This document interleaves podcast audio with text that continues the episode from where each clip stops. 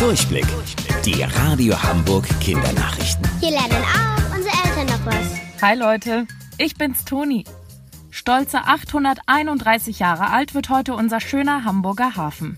Dazu gibt es eigentlich jedes Jahr eine große Geburtstagsfeier über das ganze Wochenende. Menschen aus ganz Deutschland und der Welt reisen dann extra in unsere City. Letztes Jahr waren über eine Million Besucher mit dabei. Doch wegen Corona ist die Veranstaltung dieses Jahr verboten. Das Risiko, dass sich das Virus weiter verbreitet, ist zu hoch. Ihr braucht aber nicht traurig sein, denn der Geburtstag fällt nicht komplett aus. Er findet jetzt einfach ab morgen im Internet statt. Ganz traditionell mit Einlaufparade, Schlepperballett, Musik und Feuerwerk. Alle Infos und wie ihr mitfeiert findet ihr bei uns im Netz unter radiohamburg.de. Um unsere Stadt sauber zu halten, fährt die Stadtreinigung ständig durch unsere Straßen. Das wird jetzt leiser und schont auch noch die Umwelt. Denn die Stadt stellt auf Elektro um. Damit ein Auto überhaupt fährt, braucht es einen Treibstoff.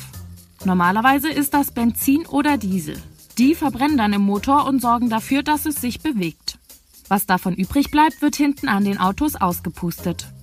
Doch diese Stoffe schaden unserer Umwelt. Anders ist das bei Elektrofahrzeugen. Die bewegen sich durch Strom.